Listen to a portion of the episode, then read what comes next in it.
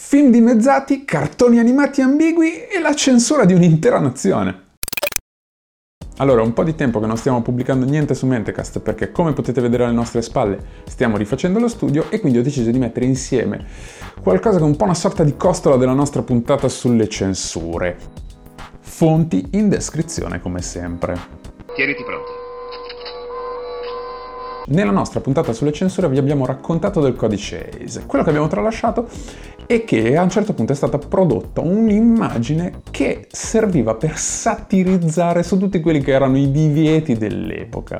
Il fotografo era E.L. Whitey Sheffer e l'immagine raffigurava una signorina in abiti discinti con un poliziotto morto ai suoi piedi, droga, alcol, carte da gioco sul tavolo e un fucile mitragliatore Thompson, che era l'arma distintiva dei criminali, in bella vista tutto quello che non si poteva fare.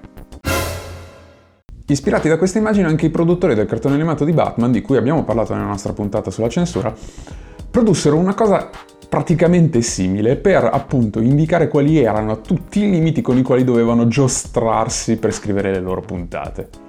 Stesso sistema, Batman che sfonda una finestra prendendo a pugni il Joker, che gli spara, mettono in pericolo un bambino, c'è una siringa, una bottiglia di alcol, una sigaretta anche a caso, e dietro Catwoman tutta nuda. Unico cartone animato a essere censurato, ma neanche per sogno, in Sailor Moon c'è una coppia apertamente gay, Sailor Uranus e Sailor Neptune. Nei vari doppiaggi che sono stati fatti del cartone animato in giro per il mondo hanno tentato un po' di nascondere questa cosa, le hanno fatte passare per delle amiche, le hanno fatte passare per cugine, ma diciamo che il risultato non è stato dei migliori. La cosa ha anche indotto molti a credere che Sailor Uranus fosse un maschio, ma l'autrice, intervistata in merito, ha detto che no, è una ragazza, perché solo le ragazze possono essere delle guerriere Sailor. Sailor Moon è una cosa molto rigorosa.